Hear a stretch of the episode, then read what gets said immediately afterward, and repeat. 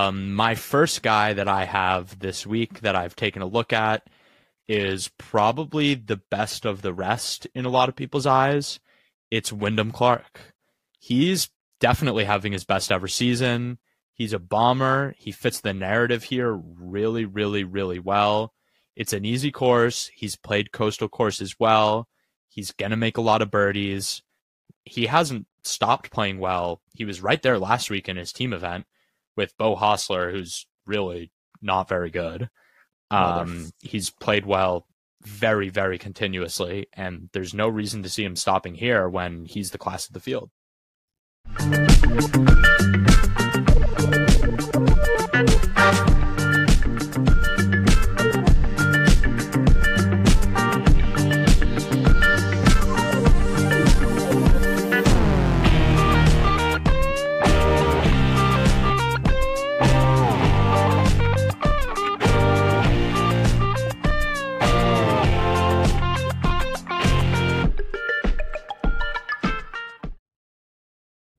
Welcome back to the Pin Seeker Pod. I'm Patrick. That's Jacob. And Jacob, how hard was that intro for you to listen to?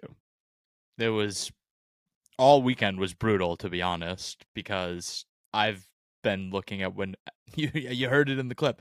We've been looking at Wyndham Clark all year. Why did I stop last week? I, I don't know. That's that's just the way it goes, I guess it just always happens like that. I mean, you were so on the money. Everything that you said could have been applied to this week. Kind of take out the coastal course part of it.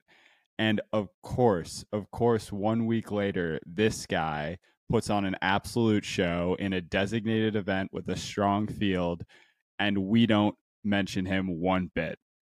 It sucks it does suck. It does suck. I'm happy for the guy. He it's his first tour win, three point six million dollars. You you know he seems like a good guy. I don't know much about personally. I know he's been on tour for a while, and this is the first year that he's really been able to put it together. So it's really good that he was able to get it done. You and I Just go back us. a little bit, and we've had this guy as a pick for a lot of courses dating back two or three years, uh, especially on Bermuda greens, the Florida swings. I know we've talked about it and we've even brought it up on the podcast as I played there.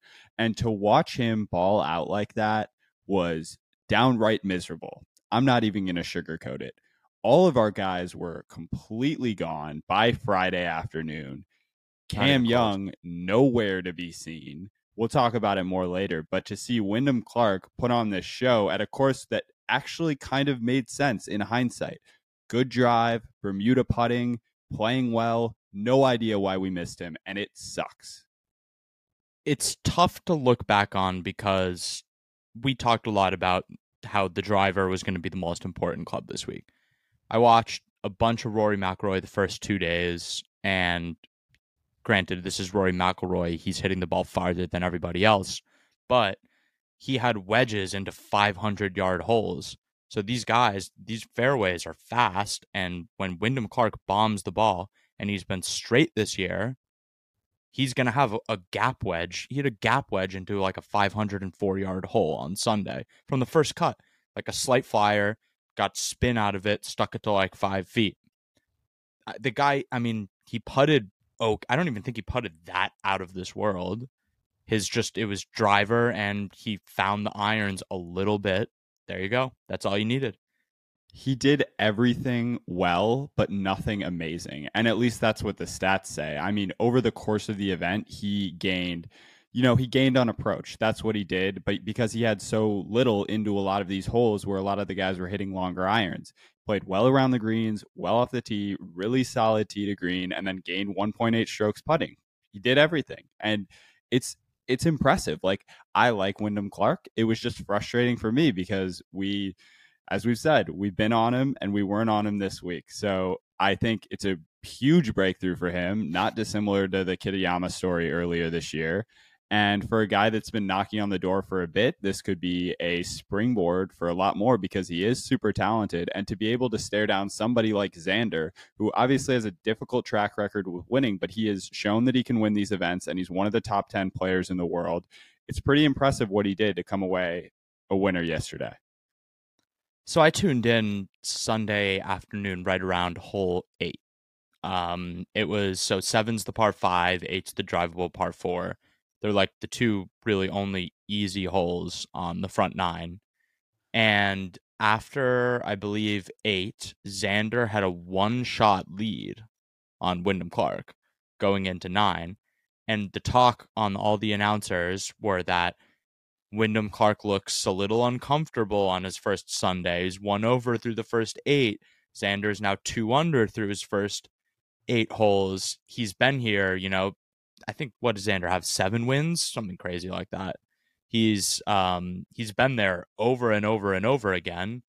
Granted, Xander is not a stone cold killer by any stretch of the imagination. There's a bunch of times he's been in contention and not won, shown yesterday. But Wyndham Clark, that back nine was outrageous at a course that is brutally difficult most of the time. Yeah, it was uh, like I said, it was really impressive to watch him work, and I was pretty happy to see him kind of stare down Xander there. Just as a golf fan in general, I guess we can get into the tournament a little bit just because it's it's where the conversation is going.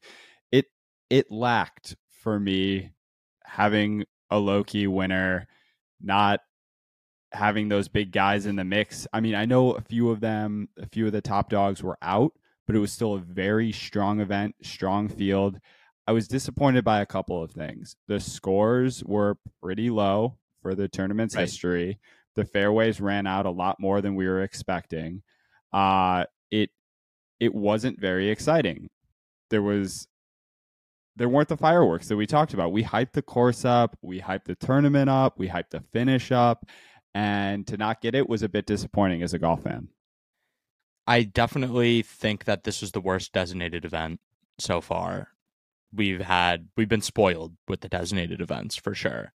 Maybe the no Rahm, no Scotty, that kind of made things kind of watered down at the top because really wasn't it wasn't competitive. It was a two horse race for most of the weekend.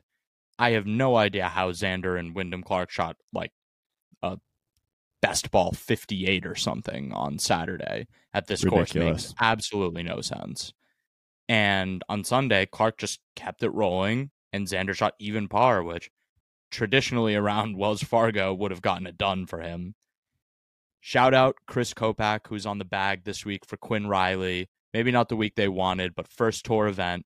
He is has been a caddy at uh, Quail Hollow for a while, knows the place really, really well and said that they had a lot of rain down there, so maybe that's why the greens weren't as fiery as usual. Just a guess, but I would have liked to see the scores, you know, major championship esque. And I think a part of it too, and we saw this with Mexico, right? Where you have this group that distinguishes themselves going into Sunday, where it seems like the only guys that can win it are the ones that are four or five ahead of the field, and you're not going to get a Sunday 61, Sunday 62. It happened in Mexico. There were four guys there down the stretch, and really ultimately two that were battling in the back nine. Same thing this week. It felt going into Sunday, it was Clark or Xander's tournament. And like you said, I think we all thought it was Xander's tournament until early in the back nine, where like, whoa, now this is getting out of hand. And it's frustrating because had there been a larger group, and I think going into the weekend, there were 30 or 40 guys within four or five strokes of the lead. So it's really disappointing that this happened on Saturday afternoon to take out the drama. But th- there was an opportunity, and had those guys all been back at 8, 9, 10, would have been an exciting Sunday. Definitely. And you see that traditionally the score, the winner was high single digits, maybe getting to 10 under, 11 under, right? And this is the best field that the tournament has ever had, other than the PGA Championship. So that the fact that there were a couple people who kind of ran away and then everyone else was right around that maybe is more indicative of actually what the true scoring is at the course.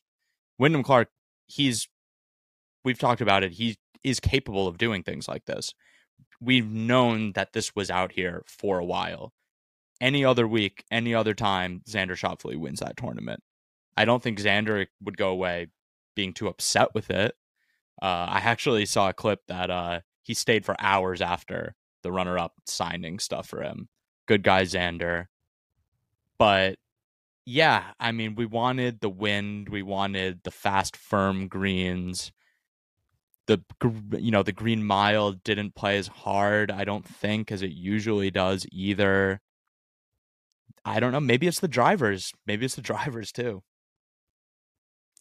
I think you brought up the lack of Rahm and Scheffler, and we've talked before about how their bottom or their floor is so high relative to other golfers.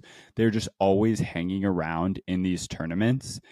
And not having that this week really hurt this event because look, they could have both been out of contention and it could have been an, an anomaly in 2023, but not having them there and or we've talked about Rory, like his his floor is so much lower.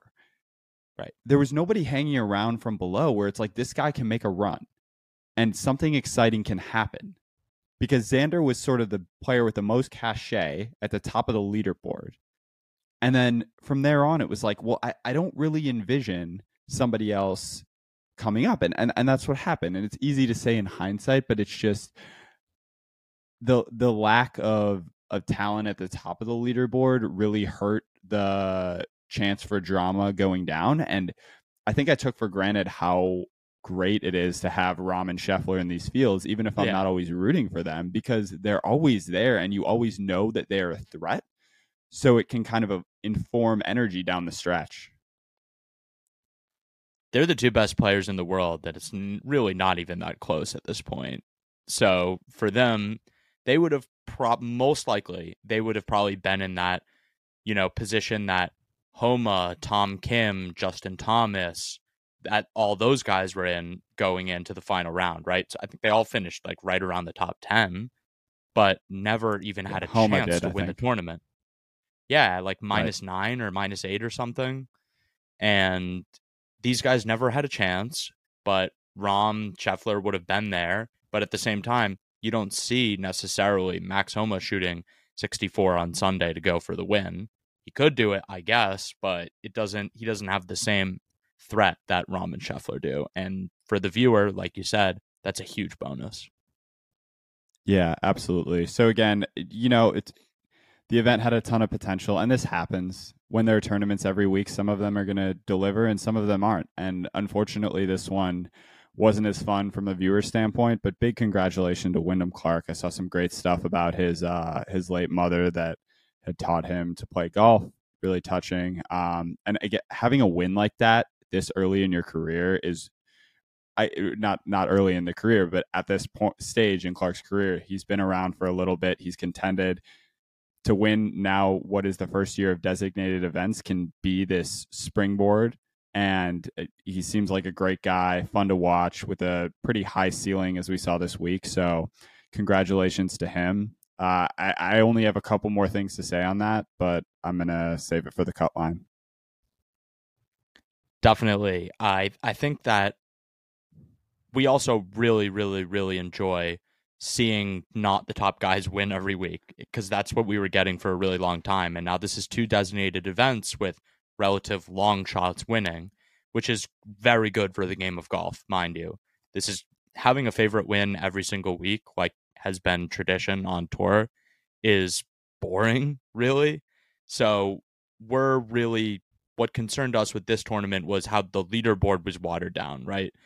I didn't want to see shots of Michael Kim on Sunday. I didn't want to see, you know, I Hatton was there too, I guess, right? But these guys don't have the same pull, even if Spieth was there. So it, it was a little bit of a bummer in that regard, but all the congratulations in the world to Wyndham Clark and and all the guys who played well. Absolutely. Really quick before we wrap up the Wells Fargo, I I can't let this time go by without giving my two cents on Rory McIlroy, who's supposed to be the face of golf.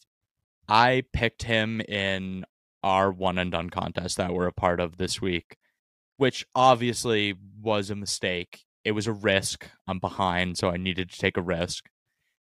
He's won this place a bunch of times before. I could see maybe the narrative. it wasn't a bad him. play him it wasn't coming. about I he was, was the be favorite. yeah. No one's gonna play him too, so it's like it. It kind of felt like it was maybe the right time for me, but mentally, this guy is just not there anymore, and it is it is almost sad to see because I like Rory McIlroy, but he just can't handle being the face and going to all these events and opening his mouth. And I agree with some of the stuff that he says, right? But he talks a lot. He has, you know, opinions on COVID during COVID. He has opinions on everything live. And then he starts backtracking on those opinions. And this is taking all of his time and mental health and mental energy and then he goes out on the golf course this week and can't hit the green with a sand wedge it's ridiculous Look, I think that I don't want to speak too much on what this off the course stuff does to him, but it, it can't, in my mind, it can't help, right? Because he is constantly having to answer these questions. And I think he's he's done a good job of being so eloquent in front of the media that the that they've asked for more and demanded more from this guy on a weekly basis. It's like how many sound bites can you create? And it's like, yeah, that sure sounds good, but man, like you said, he said that before or he's walking something back. Why are all these sound bites there? It almost sucks that Tiger isn't around as much anymore because everybody's trying to latch on to a quote. And unfortunately for Rory, he was the guy there where it was like, okay, we got to hear from him on this issue, on this issue, on this issue. And then all of a sudden, ESPN ticker, whatever it is, Golf Digest, you see Rory, quote on this, quote on that, COVID, live, like you said, where it's like, all right, Rory has opinions. I'm sure a lot of other guys do.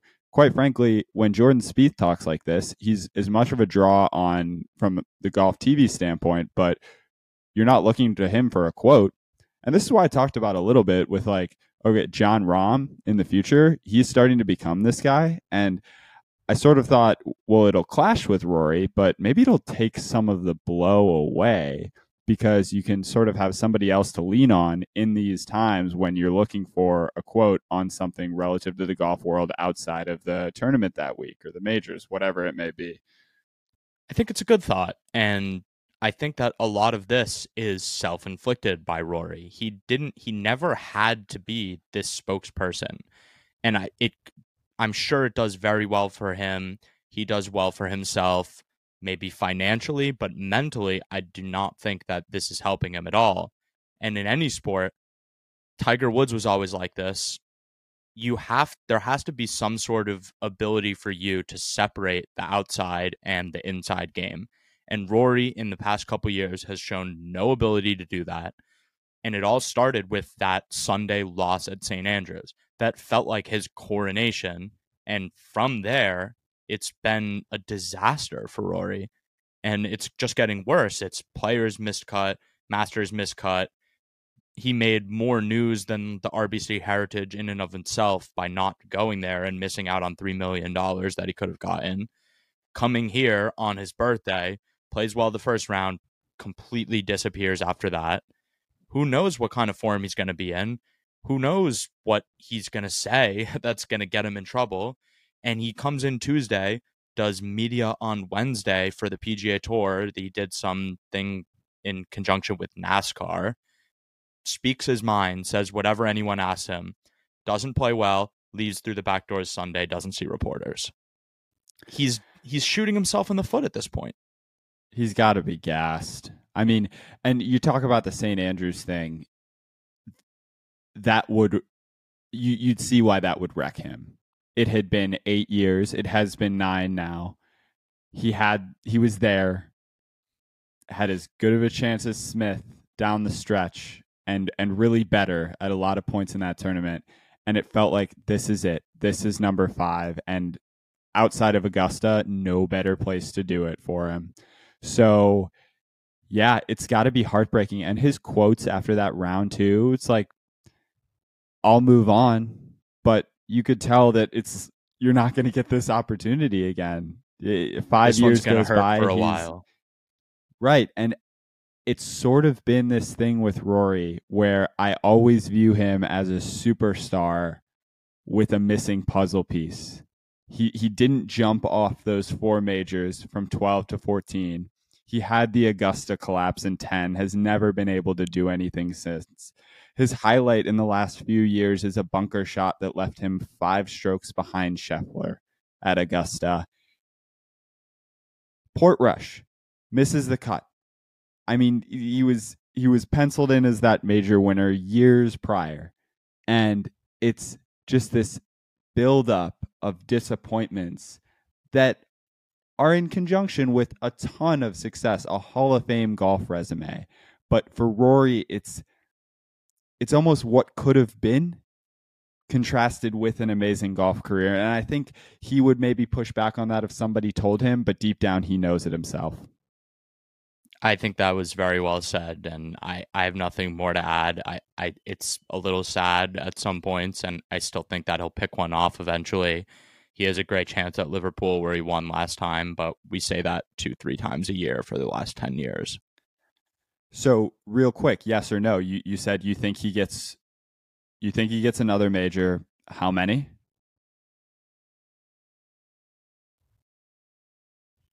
I could still see him getting three three more.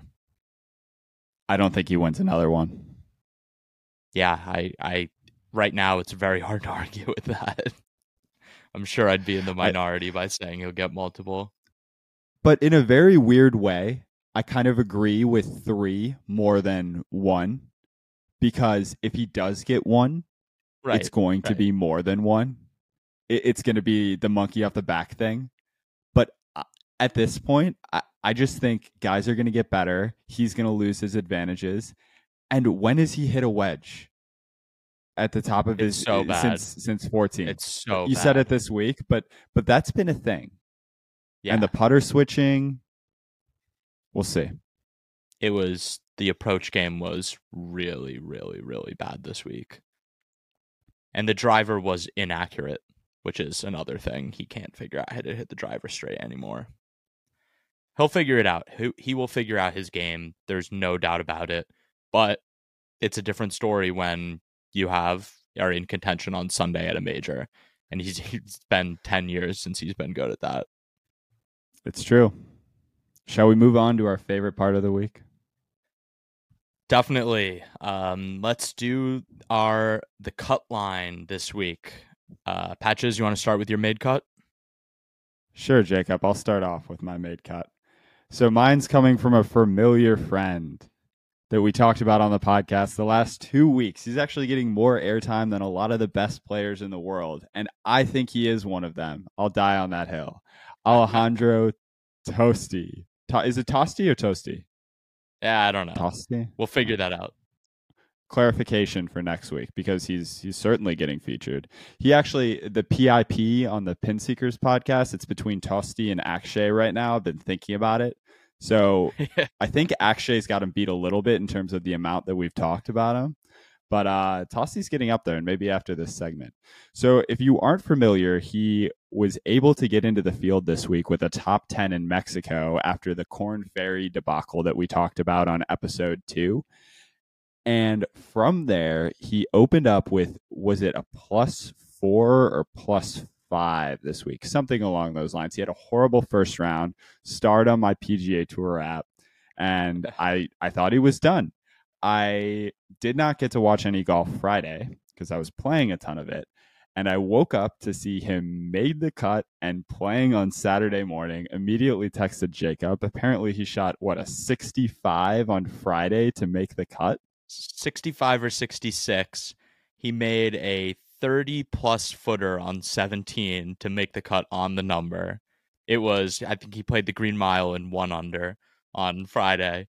Uh, super clutch. Didn't have the most amazing weekend, but it's a payday nonetheless at that point, and I would be shocked if it's not the biggest he's had. Well, so I actually looked this up his biggest was in Mexico. He made about 110 to 115. But over the last okay. two weeks, maybe a little more than that, over the last two weeks, he's made 230K according to the tournament payouts.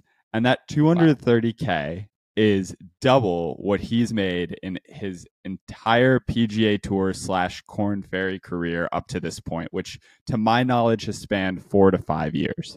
He's 26 years old. So in the last eight days, he's doubled the entirety of his winnings and couldn't happen to a better guy. Really excited to see him make the cut. Want to see him in future tournaments. He played pretty well tough course. Like it's not easy to just drop onto Quail Hollow and make a cut in his position as a Korn Ferry guy. So I was stoked to see him and hoping for continued success there. I think that he'll get some more sponsors exemptions. Um, it would it would be silly not to. Hopefully, he carries this good form as well into wherever he plays next because this is some really, really good form, and we love to see stories like this on tour. Absolutely. How about your make the cut?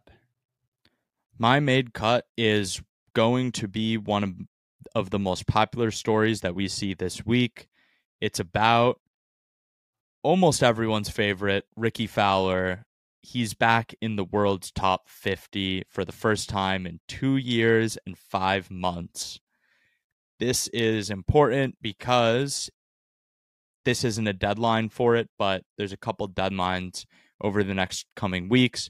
If he's still in the top 50 at those times, he gets into the majors. US Open doesn't have to go to qualifying.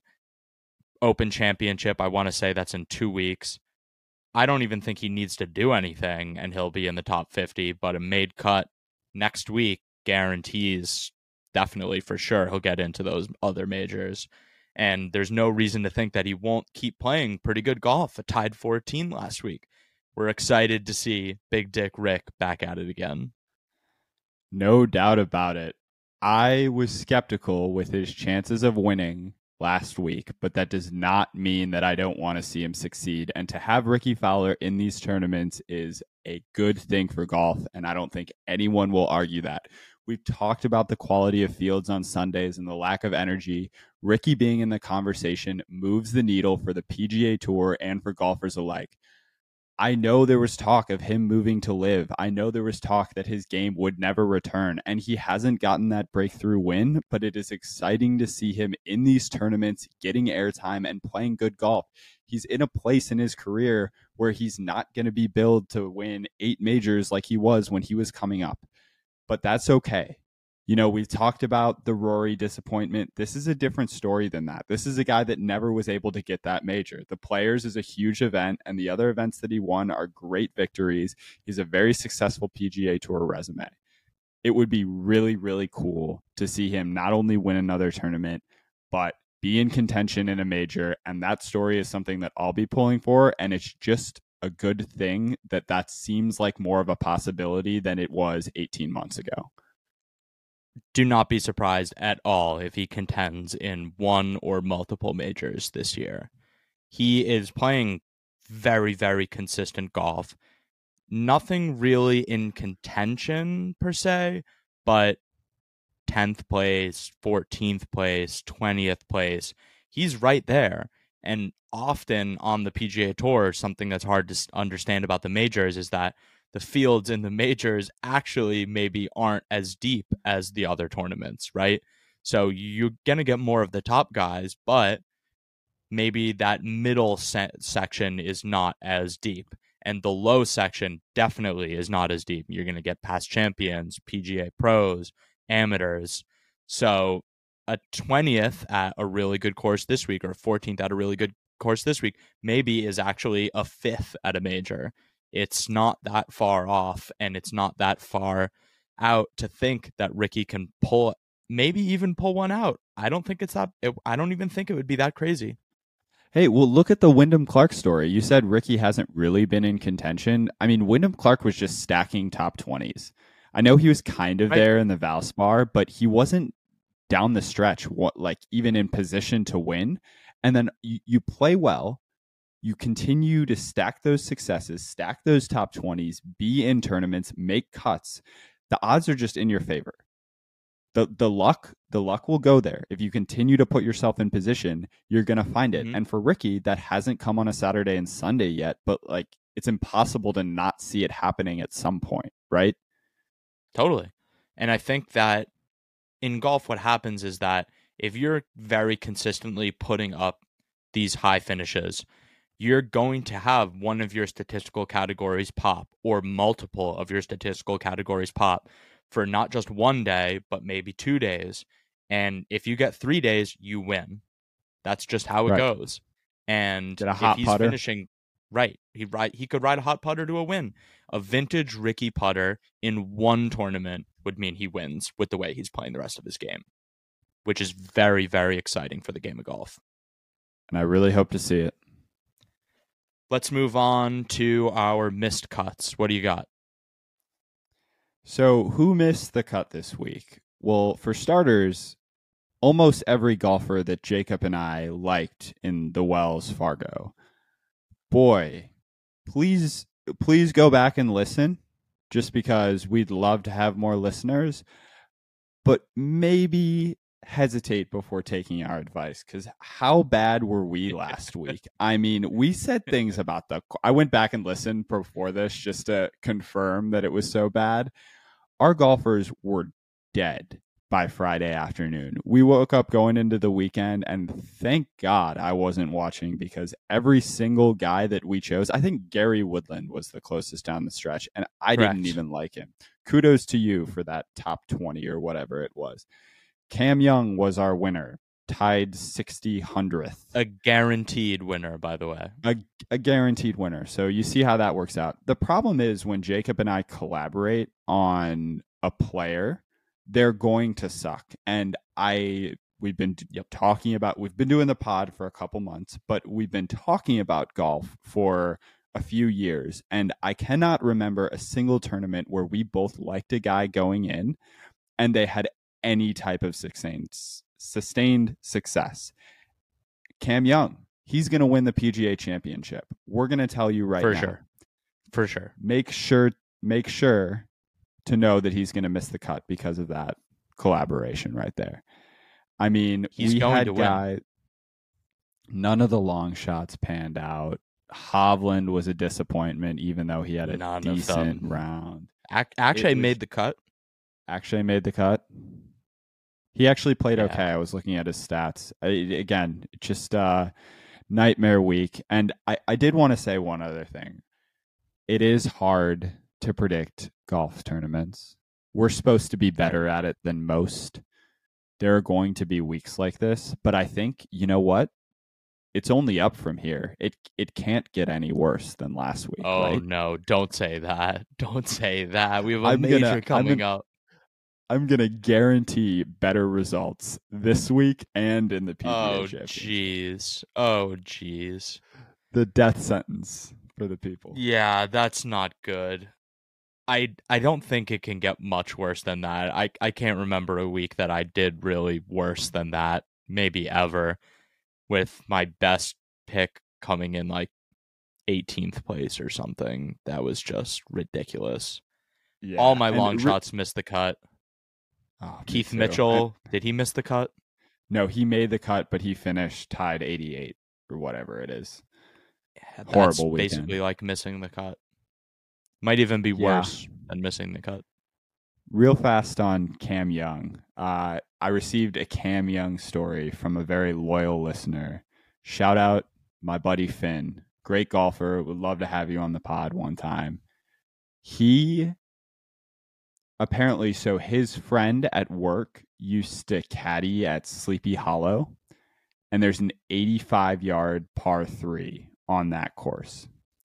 Yeah. And hi Cam Young's dad would make Cam go out there and hit shots until it was basically dark um, and until he got a hole in one. So he'd be like, okay, you have to go hole this 85 yard shot and don't come back until you do. Great parenting move, by the way. Just like no food, no water, just you need to make an ace. Um, and this is this is the the part that gets into a little myth versus fact. But how many times do you think Cam Young is said to have made that shot? Hundreds. It it is a hundred. He's said to have made the shot over a hundred times. Yeah, that doesn't surprise me. So uh, I, I so I just have this for you. If you're out there and you're uh you're hitting that shot, obviously it doesn't it doesn't count as an ace, right? You're you're not you're not saying. I was going to say, there's no one, way you right? can count that. Yeah, Yeah. yeah, yeah. There's But no way you can count that.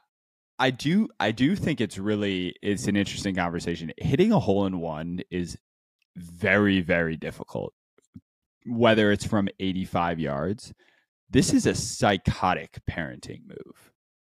I mean, did what what would happen? Oh, and I I guess it was either before dark or hole in one, but like what if it gets dark before he aced?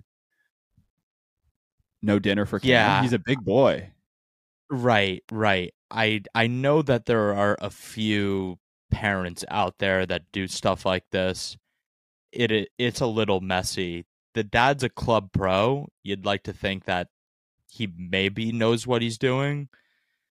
This sounds a little bit out there, but then again, Cam Young is one of the best players on tour, probably. So Well, what the dad should have done is make him go make a thousand five footers in a row because he seems to that struggle. might have helped too. Yeah, that was rough this week, wasn't it? Uh, yeah, there wasn't one in particular, but I just I became became so disinterested in him after he sort of fell out of it that yeah, that was tough. I, I think I said it to you before. The double the double is the PGA into the Memorial. That's another decent course for him. Right. It was the wrong decent- double. First round leader there last year, I believe. At Yeah, the- Memorial. The, the double the double is right, but it's the wrong double. Maybe anyway. not a Bermuda guy. Maybe he's not a Bermuda guy. That was it. Maybe not. Oak Hill- Northeast New York guy. So He's your winner.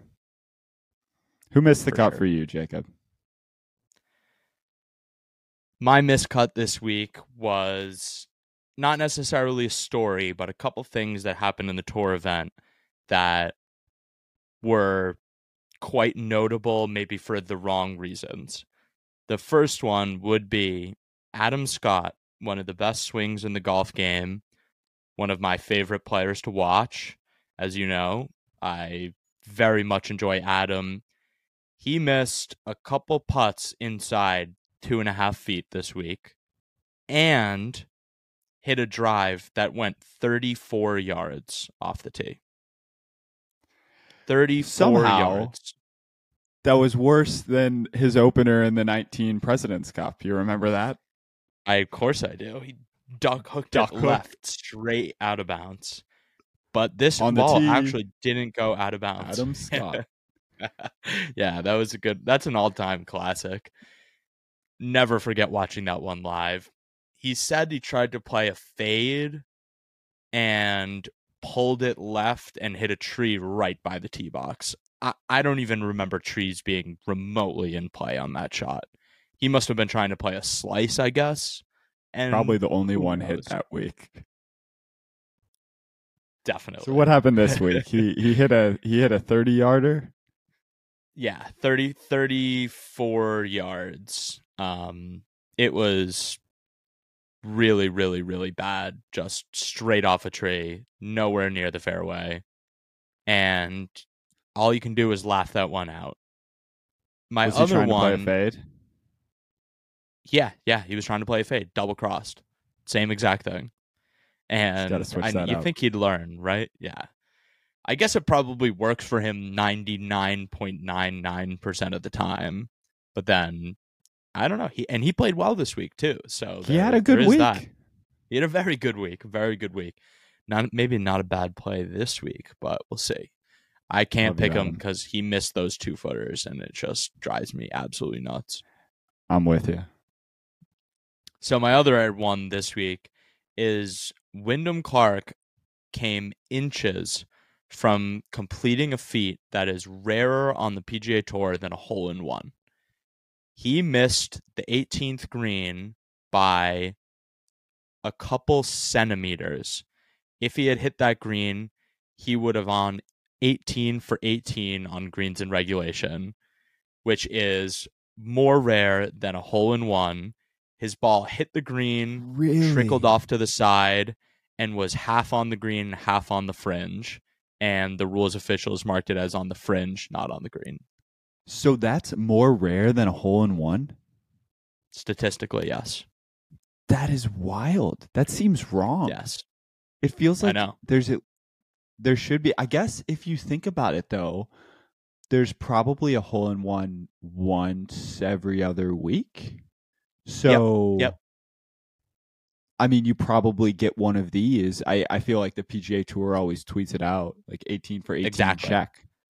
Okay. And the so last I- one that I remember was Scotty, I believe, did it at Kapalua earlier this year. I think Spieth did it this year. I could be wrong.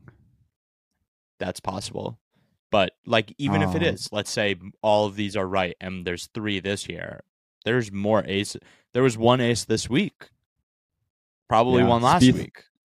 Spieth did it at the waist. Wow, that's a tough course to do it at too. Yeah.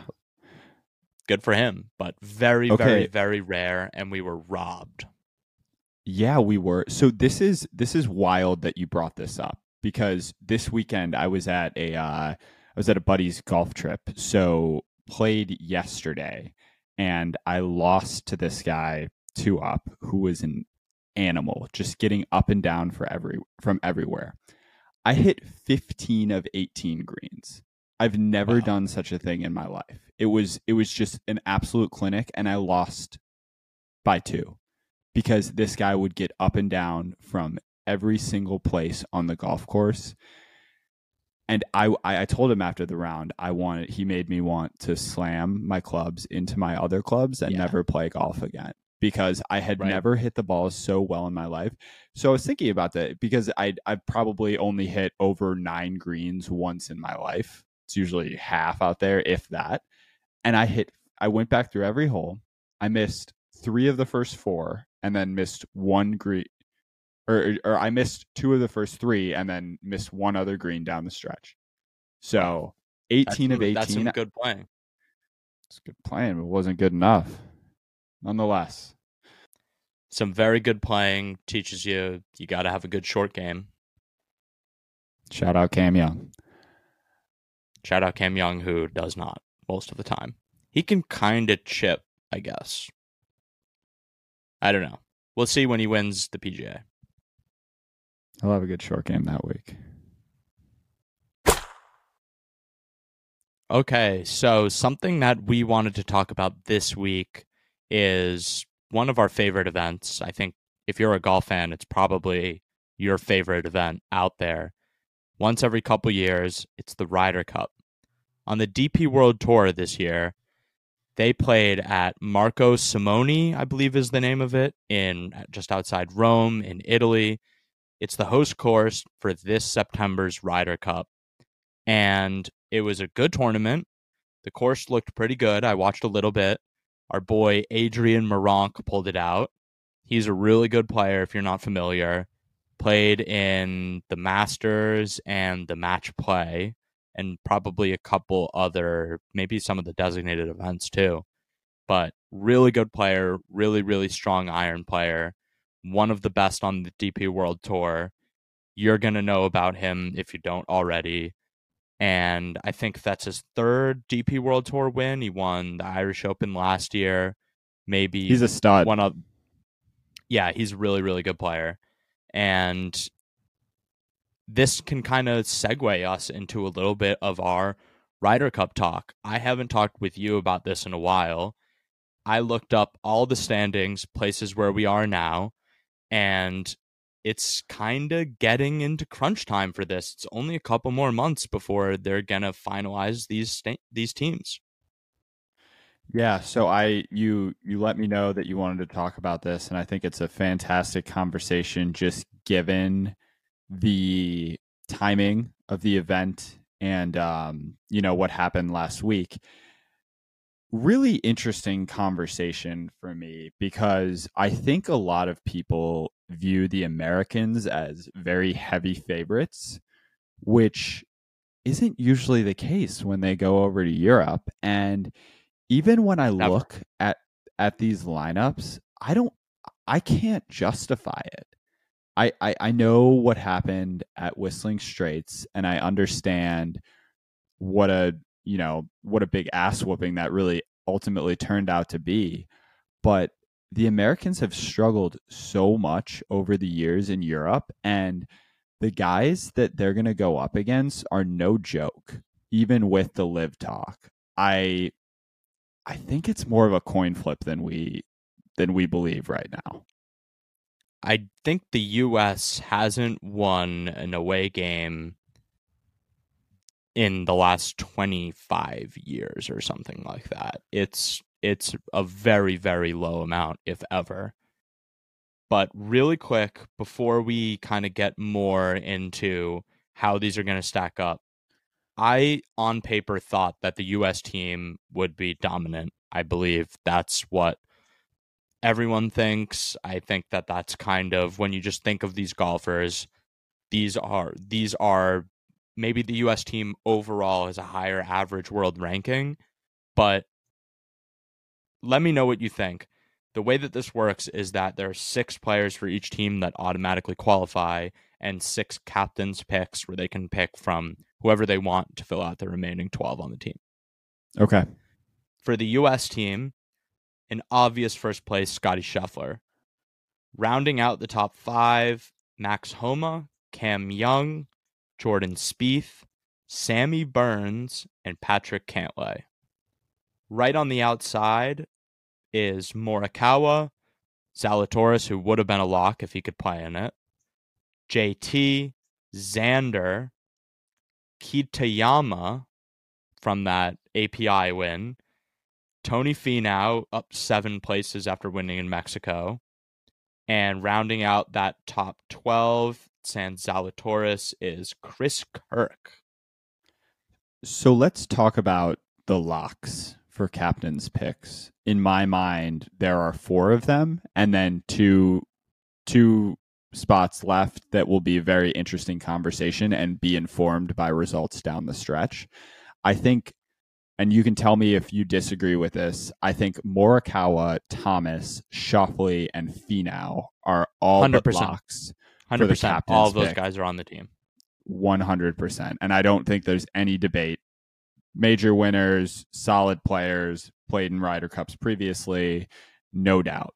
Then the conversation gets a little bit interesting, and to be honest, I don't see much justification for a guy like Kitayama, Kirk, Theegala, Hoge, Bradley, Taylor Moore, Harris English. That's those are the next guys. So so where do you go to finish that squad?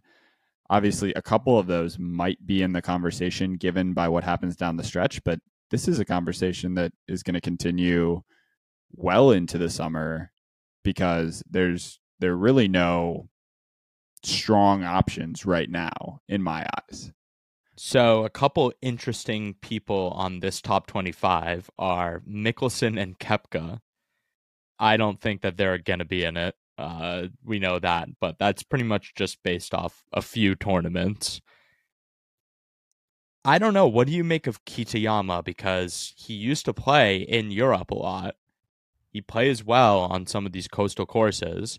I think there is an argument to be made for him, especially if he plays well in a couple more, but he does not have the long term form. It's just pops. So I I You know what? And it's and he's not youngest either. He played well in the match play, right? Didn't he get out he of played his group? pretty well in the match play. Yeah, he did. He did. So That's a good call. It's I don't I don't think he'll make it, but I think it's fair to put him into the conversation, especially if he were to have a good summer. I think right now it's really hard to summer. justify. Yeah, and I, I don't really think you if if it was due tomorrow, no shot in my opinion. But given the success earlier, the fact that he's played in Europe, I think it's okay to put him into the conversation. I just really doubt it at the end of the day. Yeah, and it it it's going to be interesting because that that next group of guys is not awesome. Kirk Theegala, Hoge, Bradley, Wyndham Clark, Taylor Moore, Harris English. Davis Riley, it gets really sketchy. None of those guys are going to be on the team unless they they have just a crazy run of form this summer. Yeah. Another and interesting person to me down here is Rickie. I think it's hard to leave Rickie off at this point. I completely agree. I I think that these, especially the the captains, they tend to like resume, and I think there'll Yeah. be a lot of Rickie stands on the team. I'm sure the team is consulted on this, whether or not it's it's completely kosher. I think it's I think they'll be behind that, especially if we're at a place where we are now, where we're reaching for guys, right? I, I Rickie would be on my Right. team right now, zero doubt about it. Given this list of names, I think he's when especially when they're going over to Europe, you want to have guys with experience, you want to have camaraderie, don't want to have rookies. team. the They're going to try to make this an experienced team. An experienced team, they know each other. Everyone likes Rickie. It's it's going to be interesting because also talk a little bit about the course here too. Traditionally, the Euro setup lends itself to accuracy, wedging around the green, not being able to bomb it as far as you can. So the US statistically, from a skill standpoint, is at a bit of a disadvantage when it comes to these guys. It's not going to be a good setup for Cam Young. It's not going to be a good setup for Sam Burns.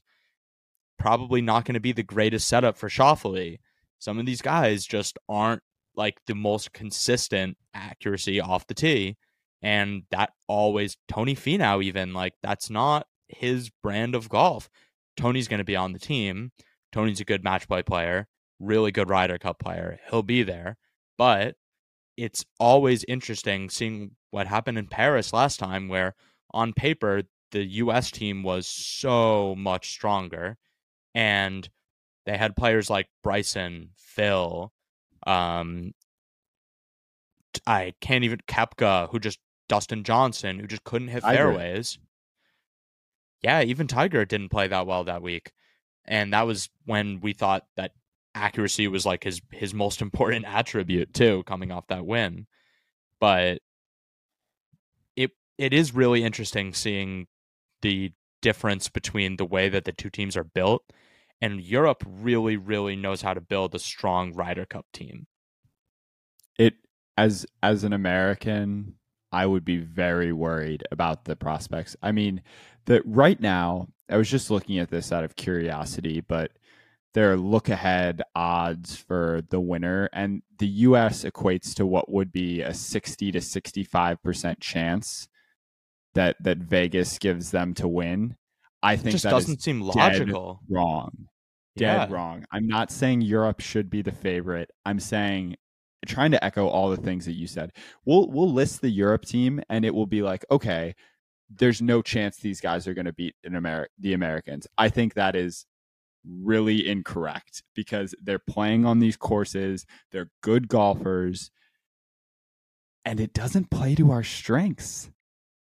We struggle to win over there. I just I, I don't see how you can justify talent alone making us this much of a favorite. Right. And I, as a fan, I would love to see the U.S. build their team from that standpoint of who's going to play the best in Europe, not necessarily who's the most deserving of it. Right. That gets a little bit sketchy, but like if Wyndham Clark wins another event and is right there, Wyndham Clark does not fit playing there at all. I wouldn't be shocked if the guy just absolutely crumbles under pressure. No match play record to speak of. It would be a mistake for them to bring someone like that, in my opinion. Right. And I'll just So- touch on Yeah, go ahead. the the European team. I know their qualification is a little bit different. I think it's it's three players from the Ryder Cup list, three players from the best golfers in the world that aren't in the initial field, and then Luke Donald will have six captains picks. And uh, so right now it's it's actually Jon Rahm, Rory McIlroy, and Yannick Paul, the German. Yep. With I've Victor Perez. Adrian Meronk and Jorge Campillo. tailing right behind. So again, these names like Rahm and McIlroy are going to be in there, and then there are going to be a lot of guys from Europe. But there was a changing of the guard from last year. You saw a lot of emotion with the Poulters and the Westwoods of the world sure. at Whistling Straits, and they went to LIV, but they they kind of understood that their time as Ryder Cup team was was done. So you're going to see a, a, team full of a lot of names that the casual golf fan has not heard of and will not be given much of a chance in the American media. I'm sure. I I think you're totally right, but when I'm looking at this team, this team stacks up right with the U.S. Obviously, Yannick Paul, no one really knows. He doesn't have a proven track record. I would be surprised if he holds on to that final spot. But at the same time, there's six more spots. He's been playing well enough on the DP World Tour. He probably should get at least a little bit of a look, right? I think that after this week winning on the Ryder Cup course and got out of his group or almost got out of his group in the match play. I can't remember. Meronk played very well with the match play.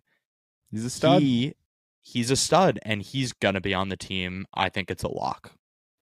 Yeah, absolutely. And I think it, it's going to be very, very interesting to see how this shakes out because guys like Victor Hovland, we haven't even talked about, he's nowhere near the list of Ryder Cup qualification, but he'll be, I think, default by world rankings.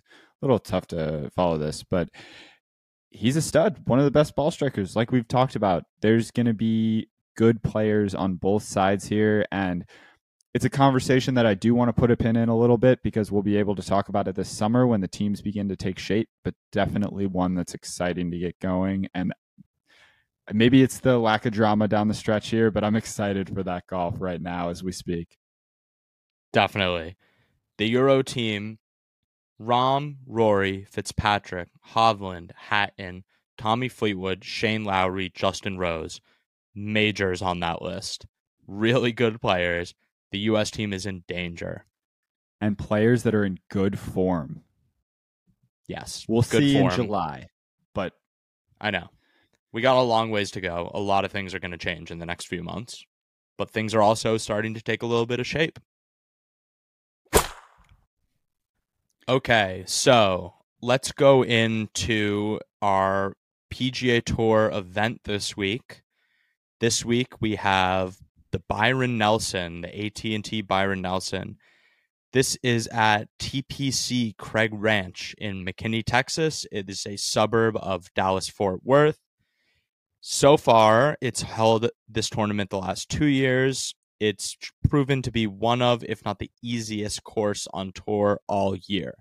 The past winner both years was KH Lee the self proclaimed sexiest man in golf. He's going for the triple. He won at minus 25 and minus 26 over the two years. There's going to be birdies, there's going to be eagles. The course has some long par threes and one par four on hole 16, which plays very difficult. They're pretty much the only defense. Maybe wind, but we're not going to get that. 85 and sunny all week no bad weather to speak of, which has been a rarity on the PGA Tour this year. So there are two par fours where the birdie rate is over 40%, which is astronomical for par fours. I believe there's four other holes with over 47%, and one par five, which has a birdie rate of over 50%. So this course is just birdie, birdie, birdie. If you're not making birdies, you're losing ground. 100%. This yeah, and one more note really quick. This year, the tournament is creating their own stadium hole on the par 3 17th. They're going to have stands, a GA stand, and corporate executive stands, trying to once again copy the greatest hole in golf. Well, I'm sure we'll see many copycats going on. If I remember correctly, KH Lee stared down Jordan Spieth on that hole last year to go for his second consecutive win. And boy, do I like his chances for a third. He is playing well, and nobody's done it. But I mean, who better than KH Lee to pull off the elusive triple? We've talked about it, Jacob. I am all in on KH Lee this week. I I'm a huge KH Lee fan, and very little of it has to do with the way that he golfs. You know the story about him saying he wants to be the sexiest player on tour. Why don't you give the listeners a little insight? couple years back, he was interviewed about his life goals, and he was basically saying, "Uh, "I'm a professional golfer. That was my life goal." But actually, there is this other thing that I want. I want to be the sexiest man on the PGA Tour. And then the follow up question was, What does that mean to you? And he said, It means someone who's very muscular. I don't know if you've seen KH Lee, but I would not describe him as muscular or sexy. Still I- a hilarious guy. I don't think you're giving him enough credit. I mean, you see some of these guys out there. Look, look, I you see a lot of the same type of build on the PGA tour. Good looking guys, muscular, tall. KH Lee might have a case for the sexiest man on tour, and his case is going to get so much stronger when he's won when he wins the triple. At- the AT&T Byron Nelson for the third year in a row. I want it because he is the sexiest man and it's going to be a great trivia answer in the future. yeah. Uh, do you know who the last guy was that pulled off a triple? I don't know, tell me. Stricker at the John Deere way back when. Oh yeah, he won like 14 of those, three. right? I think yeah, I think he he might have even won four in a row or something crazy like that. But He he, was- just owned that tournament. Yeah, he was like longer on the Champions Tour just on that leaderboard every single year. Yeah, they're they're gonna have to rename this tournament the AT and T KH Lee Invitational because it is it is unbelievable that he even won once, let alone twice. But who am I to doubt him winning three? He's he's probably one of the favorites. He Played is. well I think week. he's he's the fourth or Eighth fifth, place. and he's playing well. There is no reason KH Lee can't be your winner. Now there is. I Well, one I could think of a few reasons why. Scotty Scheffler included. Unfortunately, he's in the field this week, sending a huge blow to KH Lee's chances, given how well Yeah. he's expected to play. And you talked about the easy course earlier. We're looking at birdies or better gain, strokes gain in easy scoring conditions, and strokes gained approach, driving distance, and par five scoring, all of which Scotty Scheffler is an animal in. He is the hands down best player in this field, a very rightful favorite. And I'm finding a tough time picking the field given that he and Jordan Spieth, who has played very well here, are at the top of the odds board. we could just cut the segment short right now and just say, yeah, Scotty's probably going to win because there's a chance that that's what happens, right? That's when Scotty's in the field, he could just, it's the same thing with Jon Rahm. There's like a 30% chance that he just plays well and he will not lose if he plays really well. But he could also play most of the time. It may not seem like this. Most of the time, he will play not totally well. And I actually think that at a course where you just need to make birdie, birdie, birdie, birdie, it's more of a kind of puttery fest. He's going to need to putt well. And that tends to be the part of the game that lets him down sometimes. It gives the the people's man, KH Lee, some more hope.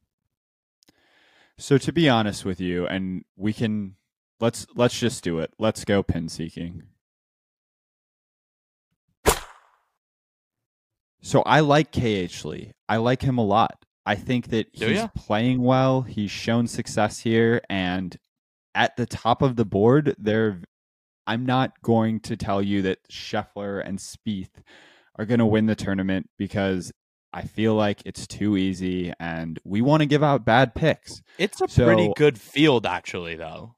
It's not bad. I'm actually excited. Look, I don't love these birdie putting fests, whatever they become. They're not my favorite type of event, but I, I do think the course has some excitement. I look to a couple guys right now, and KH Lee is one of them. And my other guy, we've talked about him a little bit. He's your franchise starter, Tom Kim. Yeah. Yeah, I worry about him not making enough putts, but this would be theoretically a pretty good course for him.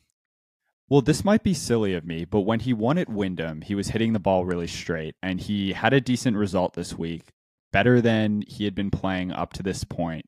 He's kind Yeah. of the streaky guy that he's shown to be, playing so well last fall into this year.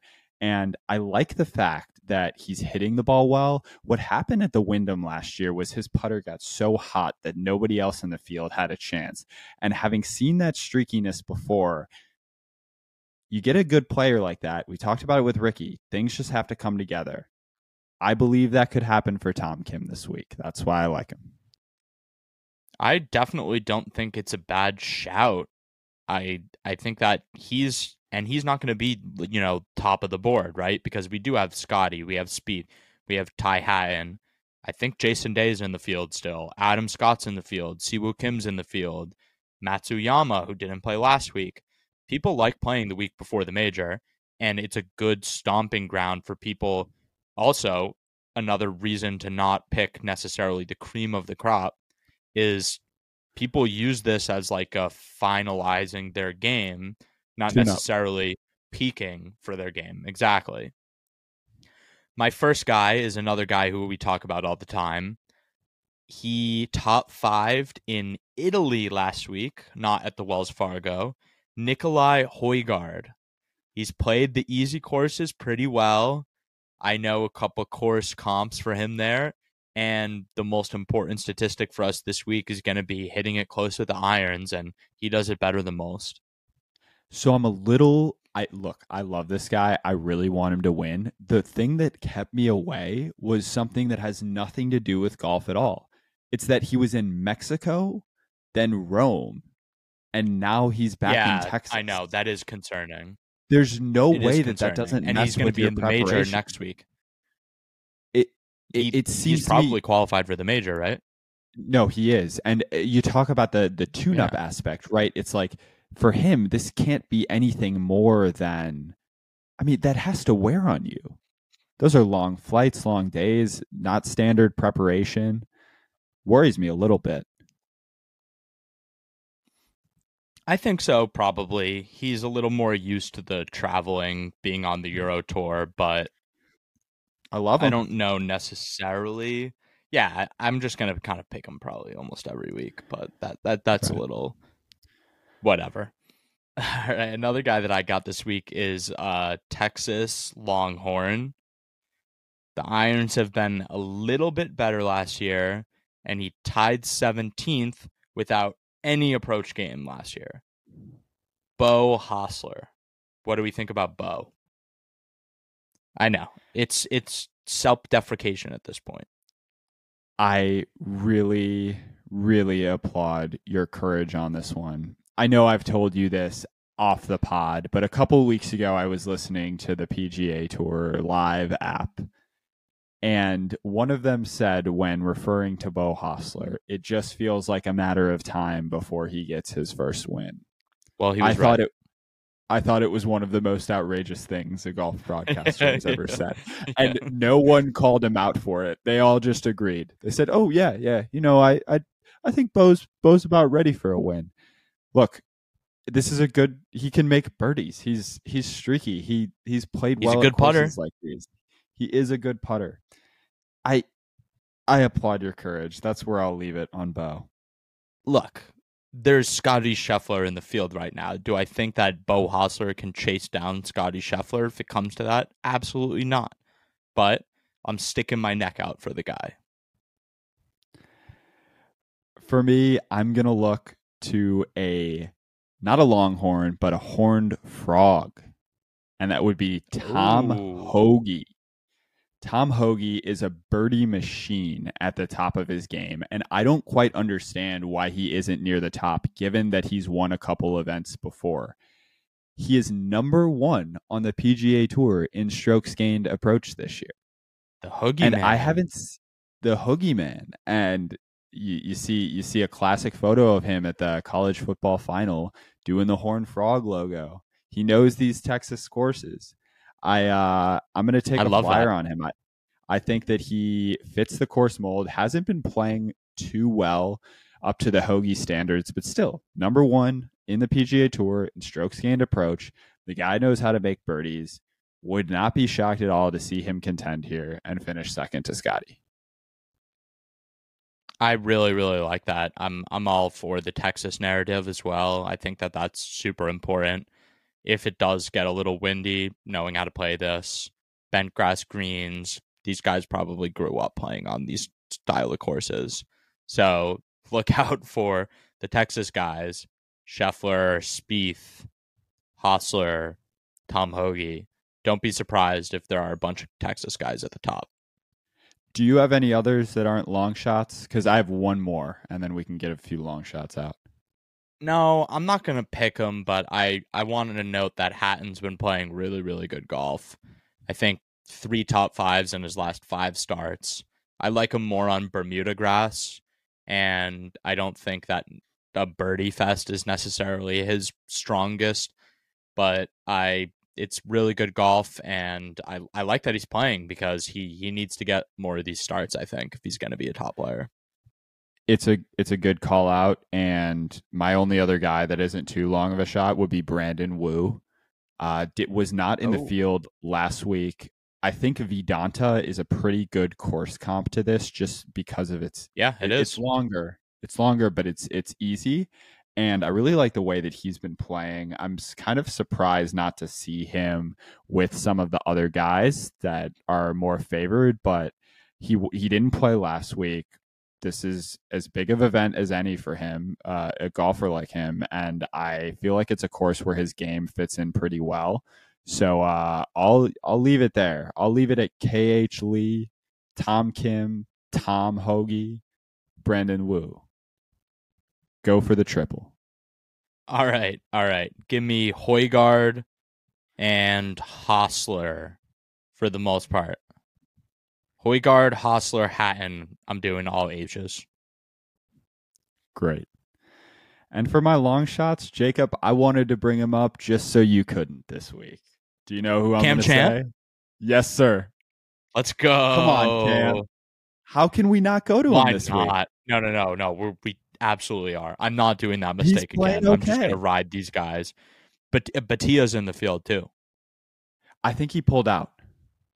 Oh, good, good, good, good. Because I, I was going to pick him, obviously. Right. Okay. I haven't found something that.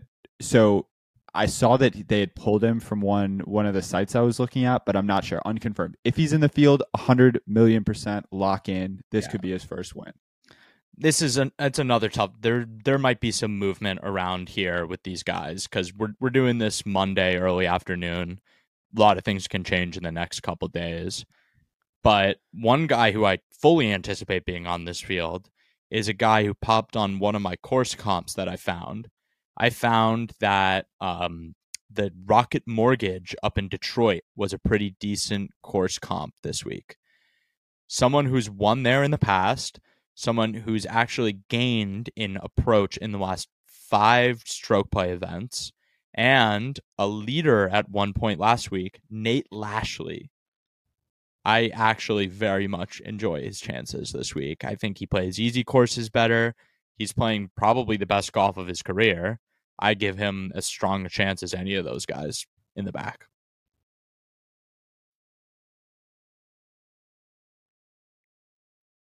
Nate Lashley, huh? I don't I don't hate that. He won he yep. won the Rocket a few years ago, right? Right. That's uh Detroit. That's where supposedly there might be some leaderboard crossover. Although there hasn't been too many years of either of these courses. Did did you hear about what's happened to that course, by the way? Yeah, I did. That's that's a very interesting thing. I, I was thinking about that for my miscut but pretty pretty wild stuff going on. So for those that don't know, there was a what chemical vandalism they're calling it. Yep. On the greens of where they play the Rocket Mortgage Classic in Detroit, Detroit Golf Club. And yeah, an alleged act of vandalism in the middle of April. And for if you haven't seen the pictures, they're crazy. They're just these huge lines of dirt across the greens that completely tore them up. They look like something ran, like gophers ran under, like in Caddyshack. Ridiculous right. visual. Basically, someone someone took like um, weed out. Right? Is that what they call it? Uh, yeah. So someone went to the greens with like a chemical and just sprayed it all over the greens in like squiggly lines. It looks pretty crazy. Yeah, I mean, I I can't imagine how how crazy this has to make you as as an agronomist. Just all that grass being torn up like that. Yeah, yeah, right. Definitely bothers bothers every golfer, I think, probably looking at that. It's like aeration times 20. So they said they're it's going to be ready and the greens are going to be fine, but when you look at these pictures, man, this this tournament is Yeah, 2 months away. Seems kind of like a long It's shot tough. if you ask me. to believe, tough to believe. Who knows? They they know better than we do, I guess. I I guess I can get behind Nate Lashley. Um, you know, at this point, the names that you're we're tossing out aren't likely to win. Uh, my I let's see. I have two others. So I mentioned Cam Champ, uh, Mike Kim, because of how well Yeah. he played this week. Yeah, great. Love it. I've been been since the AT&T Pebble Beach. Uh, I've been looking at him. He played well that week without putting. Um, I don't I don't mind that at all. He played super well last week. Ride the hot hand. That's kind of my mentality, especially when it's a birdie fest. Like, why not? Absolutely. Yeah, for sure. He's better chance than a lot of these guys. Okay, the last one, it's a little bit of a bit, but I have reason to back it up. Carson Young, C Young, going oh, back to the oh, well. Jeez. Oh God. He has three top 20s since the beginning of the March. Good performance. No, no, he missed the cut at the Zurich. Yeah, he missed the cut by a mile at the Zurich. Yeah, maybe throw your money down the drain before. Hey, first round leader? Carson Young, C Young. Maybe it's Cam. All right, we'll clip this. We'll clip this. You have any more? No, I can't. I don't want to waste my time on this. This is. We got a major next week, and No oh, James Hond? uh, there's a live golf event this weekend. Oh, is there really? Yeah, Tulsa. Ooh, should we pin seek that one? Yeah, let's uh really quick. I'll do um Matt Wolff. Okay, I've got Martin Kaymer. Good luck. Martin Kaymer, James Piot runner up. Pencil it in. Wow. Wow. They just if Matt you're Wolff. choosing who's going to come in last, then that's probably what's going to happen. Yeah, we'll see. I didn't know there was an event this weekend. Oh, I guess they do the off weeks. That makes sense. Right. Can't line up with the PGA. They like to play Uh, a week probably- before the major too. So, Probably Taylor Gooch, if we're being honest. There's no like chance. There's just no chance Taylor Gooch wins again. Okay. Well, that was pin seeking. And without further ado, the introduction of a segment that we could do every month if we're lucky. But I'm thinking it's going to happen twice or three times total, given the lack of updates that exist online. I teased it last week. it's not keeping up with the Kardashians. It is keeping up with Kiradech. The barn rat.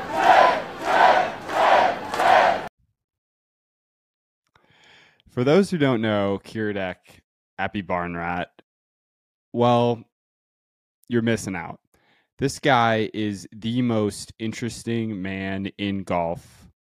Was maybe the most interesting man in golf, given that I don't think he has his PGA Tour card anymore. I could be wrong on that, but I haven't seen him No. anywhere. No. He did, however, tee it up this weekend for the first time in a bit. Came back from something Yep. that was ailing him. Uh, he performed well in the Italian Open. He was plus three, missed the cut, did not. Yeah, I was gonna say did not perform well, but almost got the out cut. there. Now, I am drawn to this guy because years back, Jacob and I were at the what was it, 19 PGA, Bethpage Black. Uh, yeah, eighteen or nineteen. Now, I'd known about him as a golfer, but this was, I think, my first time seeing him in person. And you see these these pic- pictures, videos online. The guy blew these clouds out of a vape that were that would just make everything around it become impossible to see and would take on the golf course. minutes to disappear on the golf course in his practice rounds. An absolute unit. He one thing that he did, I remember, I think it's a par four 15th. He had about 170 out uphill and he pulled out a hybrid. Very few folks on tour that you'll see pull out a hybrid from that distance, but boy, was it pure. Um, He's got a good I mean, short I- game.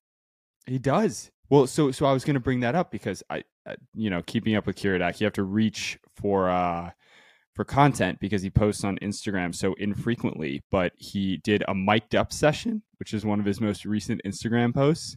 Oh, nice. He said it very entertaining. Sprays his drive, still has a you know sixty five yard wedge shot into the green. Misses it, does exactly what he says he doesn't want to do, leaves himself about 30 feet, drains the putt. Center cup, back, superstar. so this is like during a tournament. No, no, no. It was during like a film ad thing for God knows what. It's it's actually it's actually pretty entertaining. He seems like a fun guy. I'll have to give it a Uh, watch. Yeah. Yeah, give it a watch. Have the listeners give it a watch. Uh, our inspiration for this would be in 2018. There's a golf news article labeled Yan- Lambos, Yeezys, and Golf. Tour newbie. And that's that's crazy because he was a tour newbie back then. Yeah. Kiradech Aphibarnrat lives a big, bold lifestyle and has plenty of game to match it. The first line is pressure, Kiradek Appy Barnrat says, hammering the gas pedal of his orange Lamborghini. Pressure is when you book a $150,000 car, but you only have $15,000 in the bank. Yeah, that sounds like pressure. I mean, he delivered in that regard, and he delivers when he makes the putts. I wish this guy was back on tour. He's majestic, man. I mean, I've I've known about Kiradech for quite some time now. I had a great time at the PGA. We took some edibles, walked around, and just watched this guy hit ridiculous shots left and right. He does this thing called the tie spinner, where basically they just take out like a less lofted wedge, put it in the back of his foot, and he hits it, and it just never gets off the ground and just skids and then stops. It's one of the most incredible things ever. I watched him one time. Uh, I was at Sawgrass a few years back, and I watched him do on the eighth hole, the par three. I watched him just hit like three or four of them in a row, and I was in awe. Couldn't believe that the man. No, no, no, from like thirty yards. Oh, gotcha. He just hit. It's like a chip pitch. It just doesn't leave the ground. It's That's one of the most crazy things ever. Yeah, and just they just go and stop right next to the pin. It's the like guy opposite of a is- flop shot. It's literally the exact opposite of a flop shot. Definitely go look it up. It's called the tie spinner.